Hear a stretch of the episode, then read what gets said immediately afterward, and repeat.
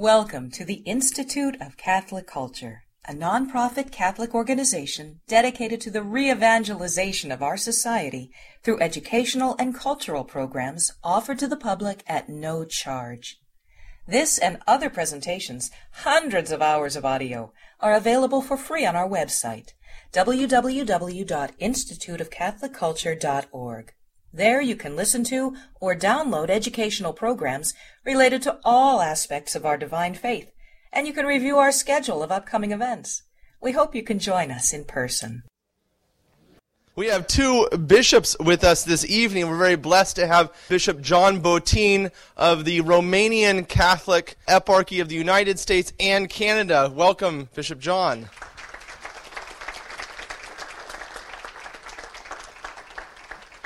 Course, all the bishops were together this week. We were praying for them in Baltimore as they met together to discuss the, the future of the church and where we go from here. And so I was, I guess, blessed to drive to Baltimore twice this week to drop Bishop Vasha off, come back, and then return two days later to pick up my own Bishop Nicholas Samra. We're blessed to have them here, and it's quite something to walk into a hotel uh, lobby filled with bishops.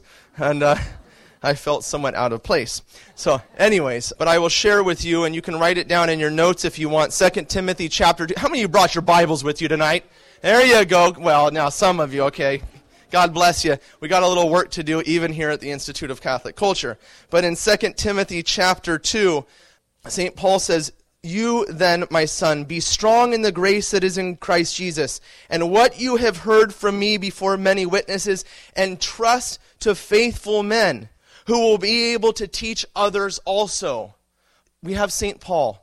We have St. Timothy, entrusting to faithful men who will then teach other faithful men. Four generations of bishops overseeing the church. And so I say to our non Catholic brothers and sisters that are here tonight, God bless you. You're always welcome here at the Institute of Catholic Culture. You that are watching online, know, please, that Christ never abandoned his church from the very beginning. He passed on faithful men who would oversee our church all the way until today, and we're very blessed to have with us now two bishops tonight at the Institute of Catholic Culture. Bishop Vasha last Sunday. Faithful men who will appoint others to take their place, always overseeing the church because Christ promised that he would never leave us, that he would always remain with us.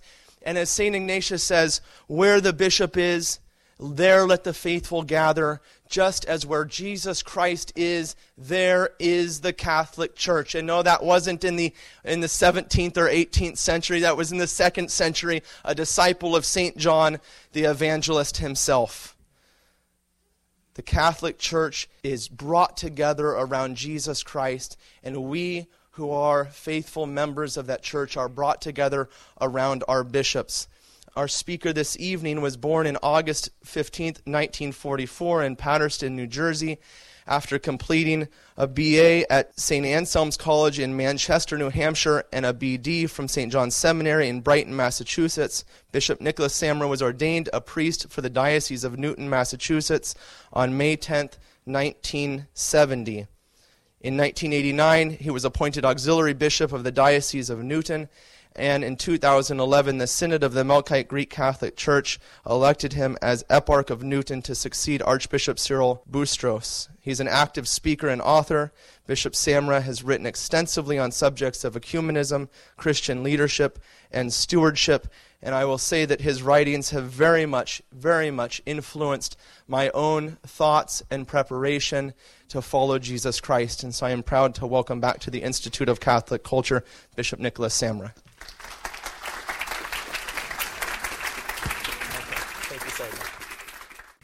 Good evening. How are you?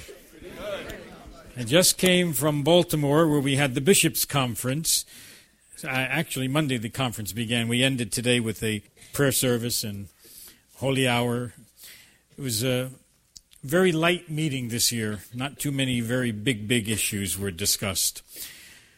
Anyway, tonight we're talking about Mary the New Eve. Mary the New Eve in preparation for the celebration, of course, of the birth of Christ, and also coming up within the week is also the feast of her entrance into the temple. So many of the feast days of Mary come from the very early days of Christianity, which I'll be touching upon tonight. I begin. We stand very, very proud to bear the name Christian, for Christ is the center of our life. He is our way, our truth, and our life, as He Himself tells us in the Gospels. He is God, true God from true God, as we read in the creed developed by the fathers of the church. And yet He is man, so much like us. The name Christian was given to the church community at Antioch as soon as the early apostles began preaching there. And the gospel was coming to these people, bringing these people into the body of Christ, which was the church. All those who accepted Jesus as their Savior were then nicknamed Christian. The word Christian was a new word at that time. It was based on the Hebrew Aramaic. It was a translation of that into Greek from the Aramaic word Meshiha, meaning the anointed one. And since Greek was the spoken language of the Roman Empire, they translated as Christos and has come down to us today in the shortened form of the Greek Christ. When speaking of the second person of the Blessed Trinity, who became man for our salvation, we call him Jesus the Christ, or simply Jesus Christ. We have never opted throughout history to refer to him or to address him as anointed Savior. That's one of his titles, but that's the translation of Jesus Christ, Savior, the anointed one. We understand the meaning of his name, yet we have preserved his title as a name. It's a confession of faith that he is our Lord and Savior. And from the very early biblical times, we have preserved that glorious title as his name. In God's plan of redemption, his divine economy, as we call it, there is a special person, a woman, one who is intimately connected and involved in our salvation. She is Mary, a young girl of Nazareth who said yes when asked if she would accept to cooperate in God's plan of salvation. She was engaged or betrothed to Joseph, a simple carpenter also from Nazareth, and by her yes to the archangel Gabriel, she received the Godhead in her womb by the power of the Holy Spirit. God, whom nothing could contain, was now contained in Mary's virginal womb. Mary offered her whole being, her whole human personality, her body, her soul, her spirit, allowing God to inhabit her flesh and her blood, so that God could now become, in an immediate physical way, with his creation, becoming part of us as a human being. What a phenomenal plan God had.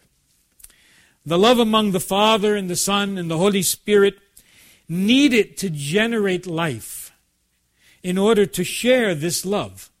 Love is meant to be shared to share it, the Trinity, God said, Let it be.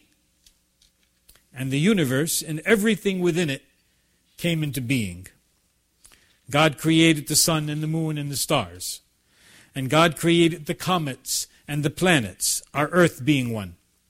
And God created the mountains and the oceans and the trees and the flowers, the sea animals, and the animals walking on the earth. And then God capped off all that He made with a man and a woman and gave them reason and free will. Humanity, this man and woman, sinned and somewhat rejected God. God asked them not to touch one tree. They did. They sinned. And sin brought about evil and its consequences, death. But how could God, who generated life and love, now turn forever against those that he created in love? His awesome and phenomenal plan unfolded by the Son of God, one of the Holy Trinity, becoming incarnate, taking flesh, the flesh of a human being, and taking on all that was human, God becomes one of his creation, like us in everything but sin. The story of a holy Hindu man helps us, in a sense, understand the reason for the incarnation, beside, of course, our own scripture. This religious man had studied Christianity and was considering becoming a Christian himself. He could accept practically everything that Christianity taught and professed. However, there was one stumbling block for him the incarnation. He figured, why would God, the creator, the maker of all of this universe, so glorious in heavens and revered by all, why would this God become a human being? Why would he condescend to become human? He was contemplating this mystery while walking on the great plains in India, where there are very large ant hills. We have them in our country by the cracks of the sidewalk, but in India the plains have these larger ones. As the day was spent, the shadows of the setting sun began to be cast, and his shadow now covered the ants that were outside of their ant hill. They recognized the shadow as a danger, and they began scurrying back to get back inside the anthill because they were afraid. They were afraid. He looked at them. He recognized they were running away from him. He saw this. And he said to himself, I know. I know the ants are afraid of me. But I love all of God's creatures. I respect everything that God made. The tiniest ant I would not kill. He said, I wish, I wish I can become an ant right now and speak ant language to them and tell them, I love you and I will not hurt you. And then the light bulb went off in his head. Now he knew that's why God became a human being. To enter into our humanity, say, I love you. I'm part of you. No longer away from you, but now intimately connected. In order to effect this incarnation, then, God's plan involved a human mother. Mary, the ever virgin, is that very one. So our understanding of Mary flows from our understanding of Christ. Mary gave him flesh. She nourished him within her body for nine months and gave birth to him. She fed him with her milk. She taught him how to be human. She is his mother. She is mother of Jesus Christ. She is mother of God. The divine motherhood of Mary was celebrated in the church from the earliest days of Christianity. As the church began to understand that in the incarnation, God took flesh, it realized that God became a real man to identify with his creation, to save it, and to divinize or make it holy, and return to God and godliness all that humanity had and everything in the universe to make it holy. So let us take a step back now in time a step back into the Old Testament. Mary, Mother of God, is seen in the Old Testament in signs, or what we sometimes call types. In other words, we look at the Old Testament with eyes or glasses of the New Testament. We see Mary in images. Certainly, the authors of the Old Testament books did not have Mary in mind when they wrote. However, we Christians look at the Old Testament with the eyes of faith and with the eyes of the New Covenant or the New Testament, and we see the Mother of God in imagery. We look deeper into the spiritual meaning in certain texts of the Old Testament. Mary is the new Eve. The first woman, Eve, disobeyed God's command with Adam, and sin entered the world. Mary's obedience to God's will brings salvation from the fall. Mary is the new Eve who gives birth to the new Adam, Jesus. Eve comes from the rib of Adam, just as Christ, the new Adam, comes from the body of Mary, the new Eve. You see the connections in this imagery. When Jacob left Beersheba and went to Haran, he stopped for the night at a shrine and he slept. We read in Genesis, then he had a dream, a stairway or a ladder rested on the ground, with its top reaching to the heavens. When he awoke from sleep, he exclaimed, Truly, this is nothing else but an abode of God, and that is the gateway to heaven. The ladder connecting earth to heaven is a type or an image of Mary, who bore Christ, thus uniting earth and heaven. Mary is seen symbolically in the Old Testament as the Ark of the Covenant. Psalm 131 or 132, whatever number system you use. Advance, O Lord, to your resting place, you and the ark of your majesty. We see her in that. We see her in the burning yet unconsumed bush that Moses saw on fire and yet was not consumed. How do we see her there? She bore the divinity and yet was untouched, preserving her virginity. The three Hebrew children in the fiery furnace of the Chaldeans that we read in Daniel were untouched by the fire, and Mary was untouched in her virginity even with the fire of the divinity. The dew on the fleece of Gideon in the book of Judges in the Old Testament is a type also of Mary. We read, The fleece was dry, but there was dew on the ground. Mary was preserved from sin in this imagery.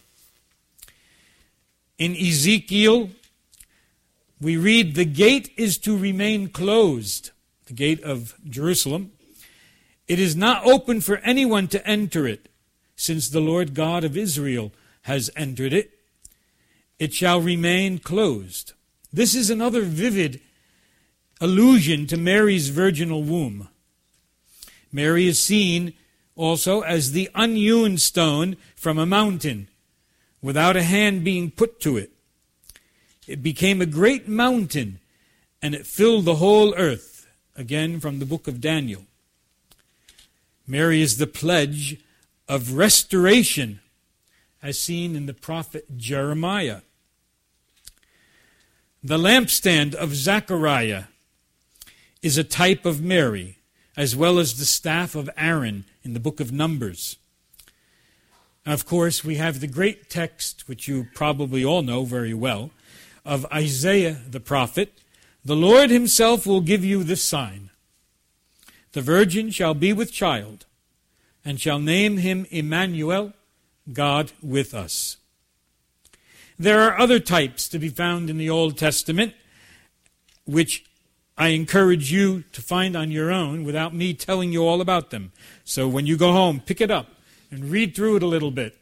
You can get a concordance and look up Mary, and you'll find some more imagery.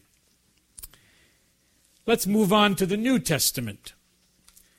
The New Testament speaks very little about Mary. It was the proclamation of Jesus Christ that they were trying to get across. However, she is seen as the greatest woman who ever lived. The Archangel Gabriel addresses her at the Annunciation Rejoice, O favored, highly favored daughter. The Lord is with you. Blessed are you among women. From the Gospel of Luke. Continuing, Mary says yes, and her acceptance she herself proclaims I am the servant of the Lord. Let it be done to me as you say. She then picks up and she goes to visit her cousin Elizabeth. Elizabeth cries out, Blessed are you among women, and blessed is the fruit of your womb. But who am I that the mother of my Lord should come to me? And Mary, even in Luke's gospel, herself proclaims in her own words, All generations shall call me blessed. Both Matthew and Luke mention the event of Mary's giving birth to Christ. Mark has no mention in his gospel. John records Mary at the wedding feast of Cana in Galilee, where she intercedes with her son to help with the wine shortage. We see her at the foot of the cross when the dying Jesus entrusts her to John, Woman, there is your son. And to John he says, There is your mother. In the Acts of the Apostles, we learn that, quote, there were some women in their disciples' company, and Mary, the mother of Jesus, and his brothers.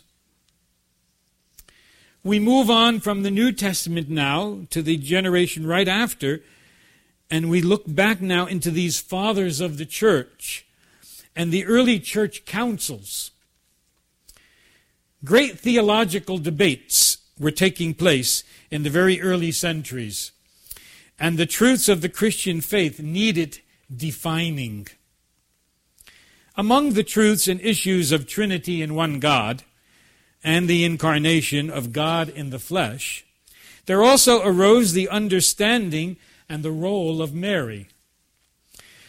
She was not a substitute for Jesus, who is our only Savior. Yet her closeness to him and her personal holiness made the incarnation possible. By the second century, we have the witness that Mary was called a Greek word, Theotokos. This title became more prominent in the third and particularly the fourth century, which was dominated by Trinitarian controversies. Christological problems abounded and needed explanation. So let us take a look at the meaning of Theotokos. Since Greek was the language of the Roman Empire at that time, the Greek word Theotokos was immediately applied to Mary. It's a formation of two words. Theos means God in Greek, and tokos comes from a word meaning a woman who carried a child in her womb and bore it. It's a sentence, but that's what it means a woman who carried a child and bore it. So thus Mary is the one who gave birth or bore God in the human flesh. In common English, we have generally translated Theotokos as mother of God. However, a mother could also mean an adopted mother. A child who is adopted certainly calls his parents mother and father. So there is a fine distinction, though, in the Greek that makes Mary more than just any mother, but the one who gave birth in a physical manner. Some translations of Theotokos use the words bearer of God or God bearer. This is fine, only if we are to understand bearer as the one who bore a child. Yet in Greek, many saints are called God bearer, Theophoros. This is certainly in a spiritual or moral and virtuous sense. Yet Mary goes beyond being a bearer in the virtuous sense only. She is a God bearer, not spiritually or morally, but in a real physical way. She is not Theophorus, like any saint. She is Theotokos, the one who gave birth to God. All of us carry the image of God. And we each can be called Theophorus, God bearers. But the greatest and the most sublime reality is Mary's. She is elevated to the physical touch of the divinity. She lives a miracle more miraculous than all miracles. To her we apply these words in the Byzantine liturgy more honorable than the cherubim, and beyond compare more glorious than the seraphim. We call her sinless, all holy, pure and immaculate. Yet these words are minor when we see and know her to be Theotokos, the birth giver of God. This expression or title of Mary was first applied to her from around the year 250 AD in Egypt. We do not have to go through all the fathers of the church who speak of her with this title, for there are many.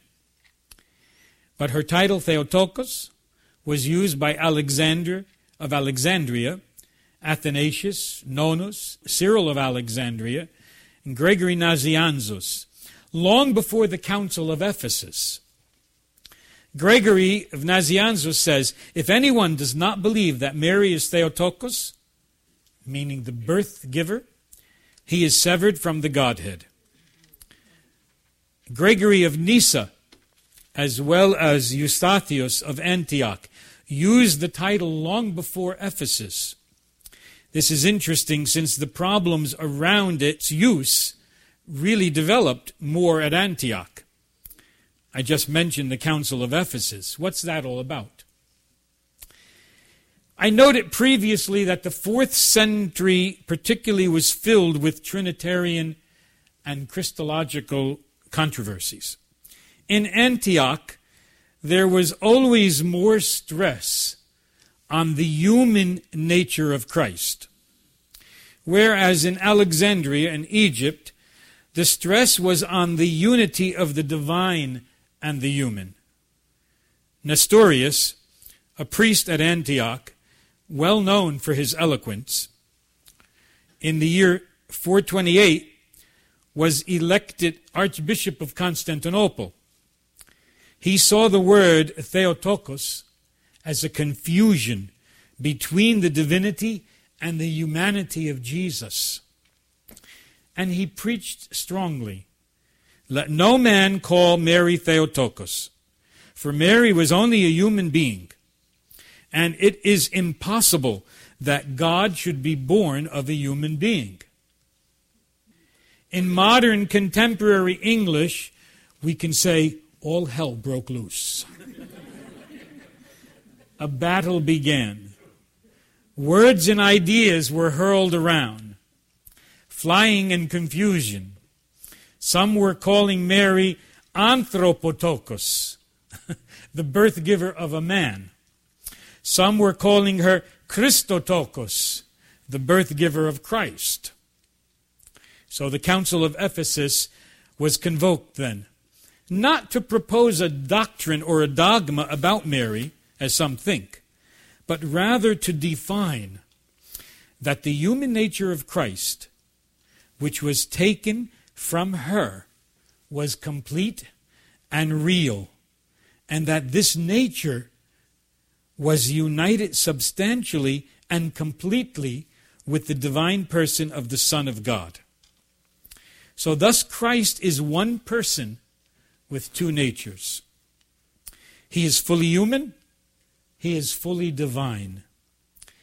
Because Mary was the actual mother of God, the one who bore him in her womb, his birth giver, and consequently is Theotokos. John of Damascus, a great saint from the East, explains this further. The Word, Jesus, did not take his divinity from Mary, but the Word, Jesus, who had been with the Father from eternity, took flesh from her when the time of the incarnation had come. So the primary purpose of the Council of Ephesus was to refute a heresy called Nestorianism. Nestorius held to that moral or spiritual union and not a physical one. He said that Mary was simply the mother of Jesus, not the mother of God made man. In 431, the council met and made the final decision that Christ was of two natures true God, true man, united in one and unique divine person of Jesus Christ. The beautiful final declaration of Ephesus reads like a song of triumph. Let me read it to you. We confess and proclaim that our Lord Jesus Christ, the only begotten of the Father, is real God and real man. He is composed of soul, reason, and of body. In regard to his humanity, he was born of the Virgin Mary. For us and for our salvation, he was born. He is of one essence with the Father according to his divinity, consubstantial with us according to our humanity. The union of divinity and humanity was a real unity in him. Therefore, we recognize, but only one Christ, one only Son, one only Lord. Because of this union, without any confusion, we confess that the Holy Virgin is Theotokos. God the Word was made flesh. He became man. And he emptied himself since his conception, the temple, our human nature, which he assumed from her. Mary is his mother, his birth giver. Therefore, she is Theotokos. The tradition of the church very early in the Christian centuries celebrated the important events in the life of Mary. Some of her feasts come from apocryphal writings of tradition. Her conception in the womb of Anne on December 9th. Her birth to Joachim and Anne on September 8th. Her entrance into the temple on November 21 and her dormition and assumption on August 15th. An interesting note is that the time of her birth is off by one day, not a perfect nine months from the date of her conception. Her conception was celebrated in the East long before the declaration of the doctrine of the Immaculate Conception in the West which placed it on December 8th. Her feast day of birth was September 8th, but her conception was December 9th, one day off, just to show that there was a specialness even there. Today, the traditional birthplace of Mary stands in the old city of Jerusalem near the gate called Sitna Miriam, or Our Lady Mary. It's a very beautiful basilica named St. Anne, and it's next to the sheep's pool, Bethesda, where the sick man was cured after 38 years of trying to get into the healing waters. Her tomb is just outside of this gate in the Garden of Gethsemane. The Annunciation on March 25th is the only event besides the birth of Christ in the life of Mary mentioned in sacred scripture in the Bible. A very Eastern custom developed to honor the mother of a child on the day after its birth. So the Eastern Church has celebrated her maternity or giving birth on December 26th. The 25th, we remember Jesus for being born. The 26th, we congratulate Mary for giving birth to him. Numerous other feasts related to miracles or icons of the Virgin were added to the calendar over the years. Mary is very predominant in the iconography of the church, particularly the East, yet she is always seen with Jesus, her son, who gives her her importance. Many names were given to these icons, either by style or by the cities where they were located. She is called a Greek word odigitria, means the guide. In this icon, she carries Christ in her arms and is pointing to him, directing us to focus on him, pointing to him as the guide who leads the way. The famous Vladimir icon from Russia is called Eleusa, or the Virgin of Tenderness. There we see Jesus hanging around her neck, hugging his mother. In some icons, we see that she is nursing Christ from her breast. The icon that became very popular in the West is called Our Lady of Perpetual Help, originally from Constantinople, and it depicts Jesus on the arm of Mary, and he is frightened by the angels carrying instruments of his passion. And the tradition said he jumped up into the arms of his mother, and that's why you see his sandal hanging off his foot. As he jumped up, the sandal hung. Mary is predominant also in church architecture, particularly the East. Iconography and church architecture blend in such a way as to attempt to create heaven on earth. And Mary is seen in a special way in church architecture. In the Byzantine Divine Liturgy of St. Basil the Great, a fourth century father of the church, we sing a special hymn to the Mother of God within the anaphora or the offering of the liturgy, and it says, In you, O full of grace, all creation rejoices, the orders of angels and the human race as well.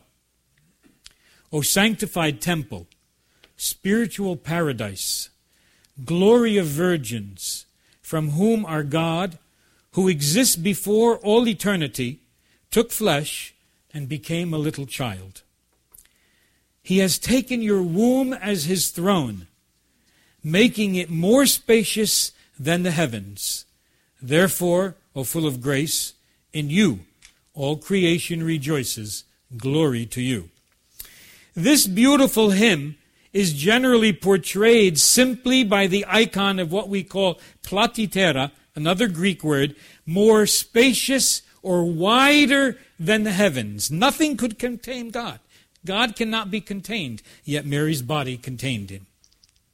It is represented in a properly appointed church, Byzantine church, high in the apse over the holy place where the altar is, the sanctuary. It may be an icon of Mary enthroned, holding Christ, or more traditional, what we call Our Lady of the Sign, Mary in a orans or praying position with her hands outstretched in prayer, and Jesus Christ in her womb. She's surrounded by angels in art, and her icons are also in the nave of the church because she's from the human race as well. What is the connection of the icon and architecture? A dome is the sign of heaven over the body of the church. It sits over the nave where the people gather. It is painted in the Byzantine tradition with the Almighty in there. We call it Pantocrator, the Almighty One, the image of Jesus Christ, looking down on his church, his body. It may also include the heavenly liturgy up there, sometimes angels and prophets on different levels. But the breakthrough of God to humanity came through Mary. And the apse soars very, very high and almost touches the base of the dome. And there is Mary, the one who united heaven to the earth by giving birth to Christ.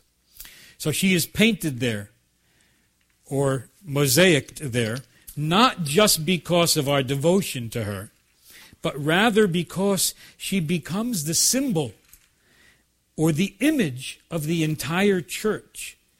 As she gave flesh to Christ, we are called also to give flesh to Him when we leave the church building by living His Word, the Gospel, and by being His Eucharistic body in Byzantine and other Eastern churches, Mary is never portrayed without Christ. Her importance comes through him. Eastern piety on Mary is also very liturgical. We have poetic hymns that were written for all of her feast days and are chanted in the various hours of the liturgical worship, vespers, matins, or orthros, the different hours of the day, the evening prayer, whatever it may be. Her name and role pervade all the liturgies. Even the divine liturgy of the Eucharist, she is mentioned numerous times. We have a hymn called the Irmos from the Ode. It's a, a group of hymns or songs in the morning prayer and we take one of them and put it into the divine liturgy, into the Eucharist, when her name is mentioned in the commemorations, we sing a hymn in honor of her, which started around the 11th century. And in these words, we call her ever virgin, pure and immaculate, without sin, full of grace. The most famous hymn honoring the Mother of God is what we call the Akatistos or Akathist hymn composed by uh, Saint Romanus, a great singer in the year 532. He was a deacon, and he composed this very long, what we call a kondakion of 24 different stanzas. And some of the some of the historical study people think today that they were sung homilies where he would get up and chant them, and the, even sometimes maybe even acted them out, much like the medieval plays in Europe, so that there was some action even there. This long Akathist hymn is based on Scripture and the tradition, and it relates the incarnation of Christ. It's called Akathist, which means standing. You can't sit down. Okay? It means standing because it was chanted at the liberation of Constantinople in the year 626. The faithful and the clergy remained standing in the church all night while their city was being under siege by outsiders, begging for her intercession. In the Greek and Melkite churches, this hymn is sung on the first five Friday evenings of Great Lent because it was on that fifth Saturday that Constantinople was saved. So we honor that by singing it in parts along the way. It's most likely dedicated and directed to the Feast of the Annunciation, which most times, almost all the time, falls during Great Lent, one of the great feasts of our church that is only celebrated one day because you can't make it several days because you have Great Lent that changes things. At a later date, another canon of hymns was composed called the Paraklesis, translated as a canon of consolation, asking Mary to be our intercessor. It's chanted every day in the Byzantine church from August 1 to August 14th, the fasting season prior to the feast of Mary's dormition or falling asleep. It is also used any time when consolation is requested. At Matins or morning prayer of Marian feast days, we read a gospel pericope from Luke recounting the visit of Mary to Elizabeth when Elizabeth honors her, and Mary also says, All generations will call me blessed. At the Divine Liturgy on Marian feast days, we read the Martha and Mary story, emphasizing that contemplating Jesus is the important matter. Not getting up and worrying about cooking or cleaning. Contemplating Jesus.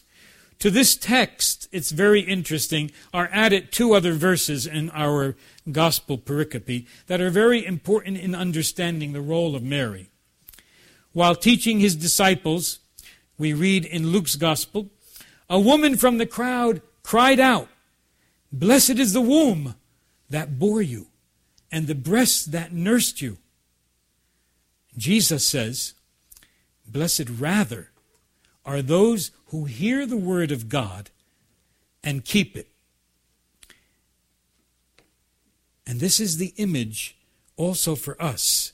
Mary heard the word of God and kept it and lived it, and is the image for us to do the same. This is not demeaning his mother when he says this in the scripture. A very interesting remark, I think, is necessary here. In a few gospel passages, we hear about the brothers and sisters of Jesus Christ. From early Christian days, James, the first bishop of Jerusalem, is, was always called brother of the Lord. Look on your calendars and his feast day. You'll see James, brother of the Lord. In Matthew and Mark's Gospels, we read, Is this not the carpenter, the son of Mary, a brother of James and Joseph and Judas and Simon? In Mark's gospel, we read, His mother and his brothers arrived. His mother and brothers. And as they stood outside, they sent word to him to come out. The crowd seated around him said, Your mother and your brothers and sisters are outside asking for you. Jesus says in reply, who are my mother and my brothers? These are my mother and brothers. Whoever does the will of God is brother and sister and mother to me. Well, who are these brothers and sisters? We know Mary was a virgin. She only had Jesus Christ by the power of the Spirit and not by Joseph. The Western tradition ascribes these brothers and sisters as cousins or relatives of Jesus. The Semitic languages, Hebrew, Aramaic, Arabic, we do not have one single word for cousin like we have in English. For cousin, we have to say in these Aramaic languages, Hebrew, Aramaic, and Arabic, we have to say the son or daughter of my father's brother or sister, and the son and daughter of my mother's brother or sister. So you have several words to say cousin. Thus making them cousins to Jesus in the Western tradition. More so, it was even very common in those days, and even today among Semitic people, to look and speak to cousins as your brothers and sisters. It's one family. One family. However, the Eastern tradition, based on the apocryphal Gospels, the tradition of the church, state that Joseph, the husband of Mary, was previously married and his wife died, leaving him with some children. Now, some will say, oh, Joseph is called Chase. Yes, Chase after he married Mary. But he had the possibility of previous marriage and children and his wife dies. Now he takes Mary to be his wife. These children then would be considered the stepbrothers or stepsisters of Jesus, not half, step. Okay? Very easy understanding, much easier than trying to figure out how they're cousins. And that's a very strong Eastern tradition. The earliest teachings of the church state that Jesus is the only son of Mary. Another feast, the Dormition or falling asleep of Mary, Mother of God, is a very curious event, again based on the early tradition of the church, not the scripture. From scripture we know nothing of the circumstances surrounding her death. Various stories developed in tradition and embellished with childlike love and tenderness, but we are under no compulsion to defend the historicity of any of them. Her death is beautifully explained in the icon of the Dormition. Mary dies as a human being and lies on her deathbed. The apostles were miraculously gathered to pay homage to the Mother of God. With them, we see Paul and some other bishops mourning and other women mourning and crying. We see Christ standing in a almond-shaped mandorla of radiant light, in his arm carrying a little Mary, wrapped in swaddling clothes, a sign that she is alive and eternally with him. The West calls the feast Assumption. She returned to God, body and soul. In this icon, we see not total sorrow, but joy, and most profoundly, not death, but life. In the Dormition feast, the church remembers the love of Jesus for his mother. The details may not be historically factual completely in context. Rather, the church looks instead at the essence and meaning of her death, the death of the one whose Son in the flesh conquered death, was raised and promised resurrection and victory of an undying life. That's also our promise. The Byzantine troparion and kondakion of this feast from the fourth century testify in giving birth, you have preserved your virginity. And in falling asleep, you did not forsake the world, O Mother of God. You have passed to life, being the Mother of life. Through your intercessions, save our souls from death. The other prayer says, Neither death nor the tomb could hold the Mother of God. She is always ready to intercede for us, forever our steady hope and protection. She is the mother of life. Christ, who dwelt in her ever virginal womb, lifted her up to life. The story relates that eight days later, a few days later, we don't know exactly, Thomas got there late. She was dead and buried. He wants to see her. They take him to the tomb. They open it. No body. Flowers only. Mary's Assumption. Mary was the first one, then, to be called back into the heavenly life. She is not a substitute for Christ, for he is the only Savior. Yet her yes and her personal holiness and her flesh made the incarnation possible. So we see her first among the saints. This was the first celebration of death remembered and commemorated after the death of Christ.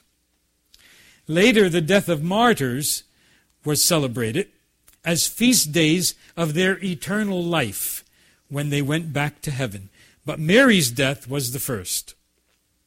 In the beautiful Akathist hymn that I mentioned, we hear words, Rejoice, bright dawn of the mystical day. Contemplating Christ's death as well as Mary's death, we understand that death is no more. A person's very act of dying has now become an act of living, the entrance into life, where life reigns.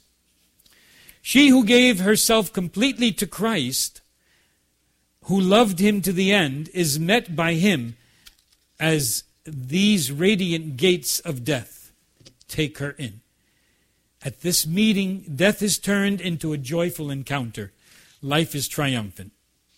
Since Mary's life was an encounter with God filled with love, her death was a continuous movement toward the light of eternity. Then, the horror of death, grief and separation, descent into loneliness and darkness is not present.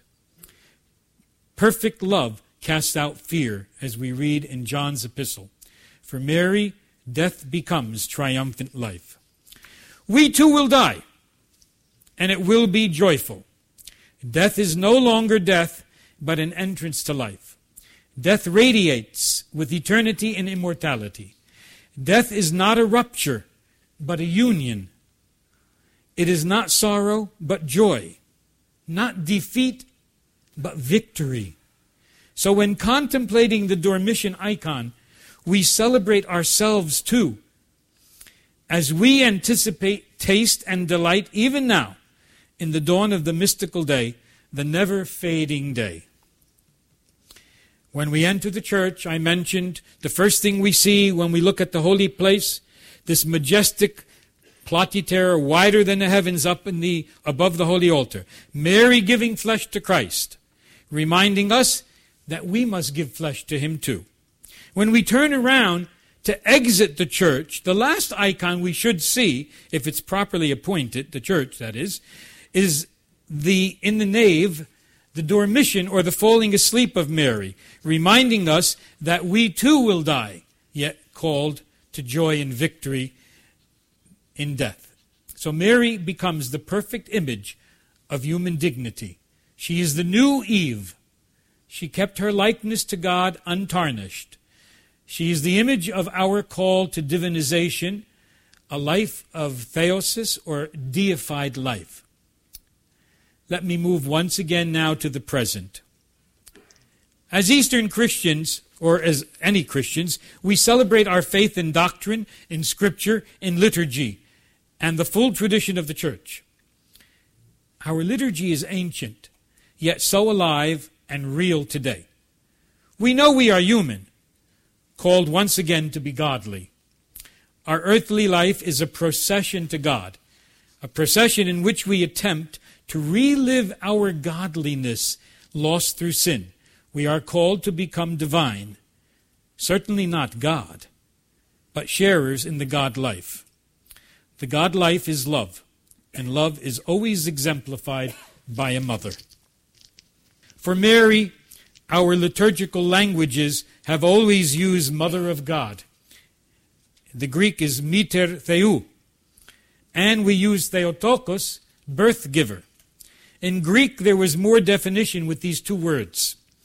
Even when Old Slavonic was created from Greek, they created a word. They had the word Mother of God, but they also created a word in Slavonic, Bogorodica, meaning the birth giver.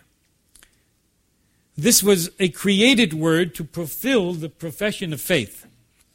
Mary was not just any mother, but the actual birth giver of God. In other languages, we have distinction. For instance, in Arabic, we have Um Allah, meaning mother of God, and we have Walidat Allah, meaning the birth giver of God.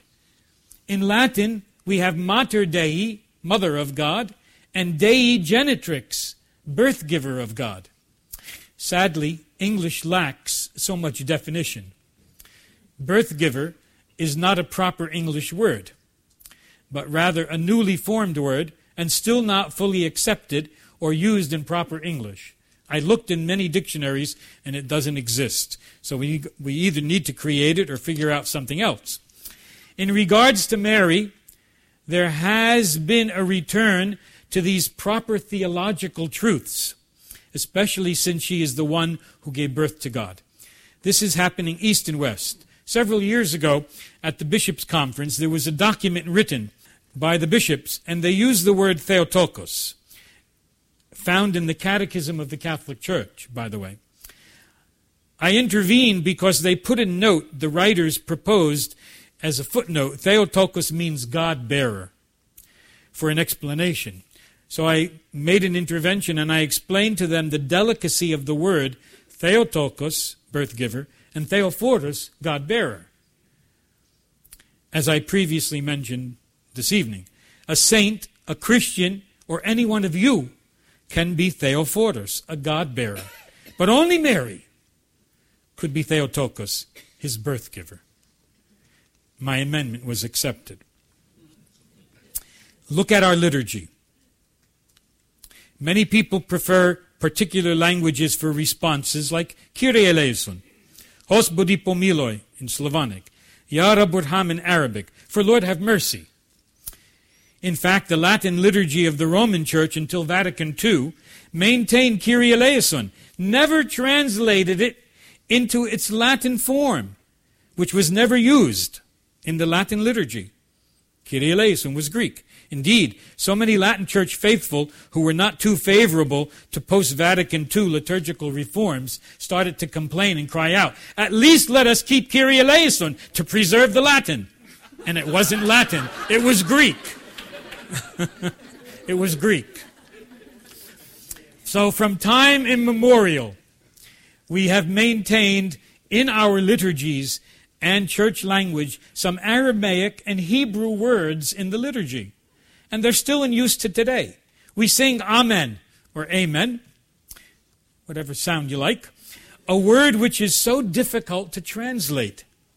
It means strong yes, or so be it, or I agree, or commonly right on, or for sure, and many other concoctions. Yes, we still use Amen. For a long time, the French were translating it liturgically as Ainsi soit-il. But now they even went back to using the word Amen or Amin. All of the languages, it's common Greek, Latin, English, Slavonic, French, Spanish, Italian, Arabic, and on and on. Hosanna, an anglicized form of Hoshana. It means, O save us, and was sung by the Hebrew people as a welcome to Christ as he entered Jerusalem riding on a donkey. It has remained fixed and untranslated in most traditions. Sabaoth is really difficult to translate. Lord of Sabaoth hosts, powers, angel forces, armies, probably all of them together. Can you use eight words to translate it? No. So most churches prefer to keep Lord of Sabaoth. We understand it better.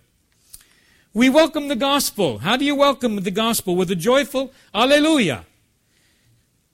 Not English. Translate it. Hallelujah becomes praise or give praise to God. Yeah, Alleluia or Hallelujah shout loudly praise to God, and they have remained in our liturgy, has remained.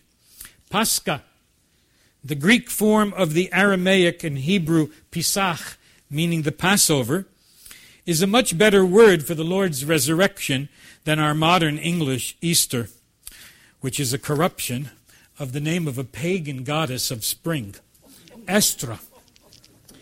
Pascha, much better. The use of similar words is very abundant in church. You'll find some more. So it's time now for us to recapture something. Theotokos. It's time for us to make it an acceptable English word. If we're proud of our faith, if we profess what we believe, if we love our spiritual patrimony, then we must confess Mary to be the true Mother of God, his true birth giver. We must make a, a, profession of faith as we speak to her. It's a profession of faith in the royal dignity and divine worth of our own humanity. Indeed, from our humanity, God chose a girl and drew her so close to his divinity as to make her his own mother on earth. He made her Theotokos. John of Damascus says the name Theotokos contains the whole history of the divine plan of salvation in the world and the whole mystery of the incarnation. So I greet you and remind you profess and confess your faith in Jesus Christ and recognize and say, Mary, his holy mother, the new Eve is Theotokos. Thank you very much.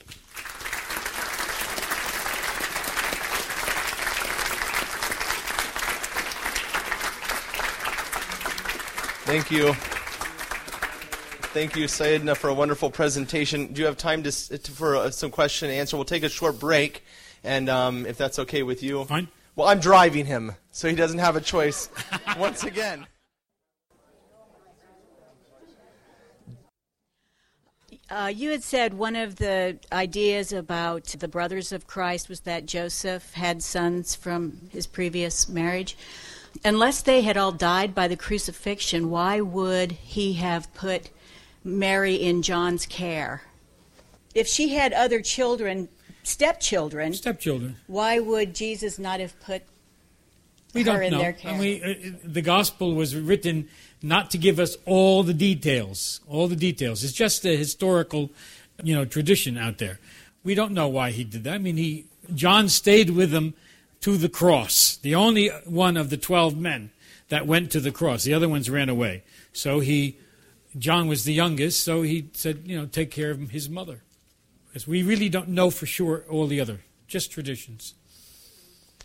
One of the comments that somebody had asked me uh, when they came up here about this untying the knot, okay? Untying the knot. Pope Francis, right after he was elected, spoke about Mary as untying the knot.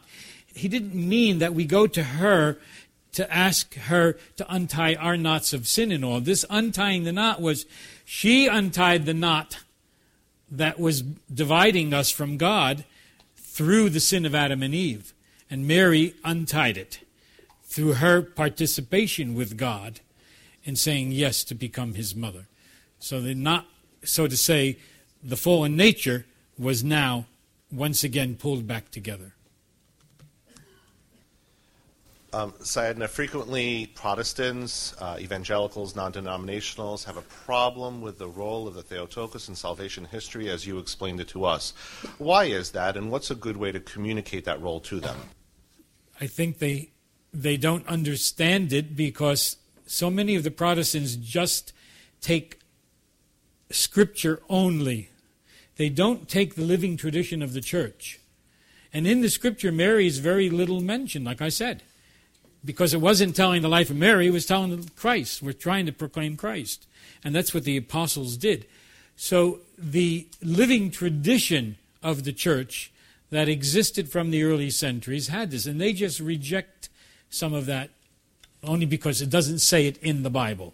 And you find some very evangelical Christians like that among the Protestants. The Bible is the only Word of God. Well, there's other things. That, that's the actual Word of God, of course, but tradition is living from the early church too. Comes down to us. So I think just from the fact that Mary says, All generations shall call me blessed, if they can't see that, that's very clear. That's in Scripture. That's in Scripture. And the role of the mother. Thank you very much, Bishop Nicholas. Thank you. Thank you.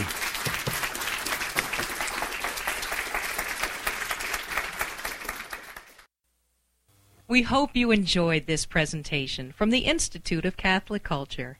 If you'd like to learn more about the mission of the Institute and how you may become a part of this important work, please visit our website at www.instituteofcatholicculture.org or call us at 540-635-7155. And may the glory of Christ Church be ever more manifest upon the earth. St. John the Evangelist, pray for us.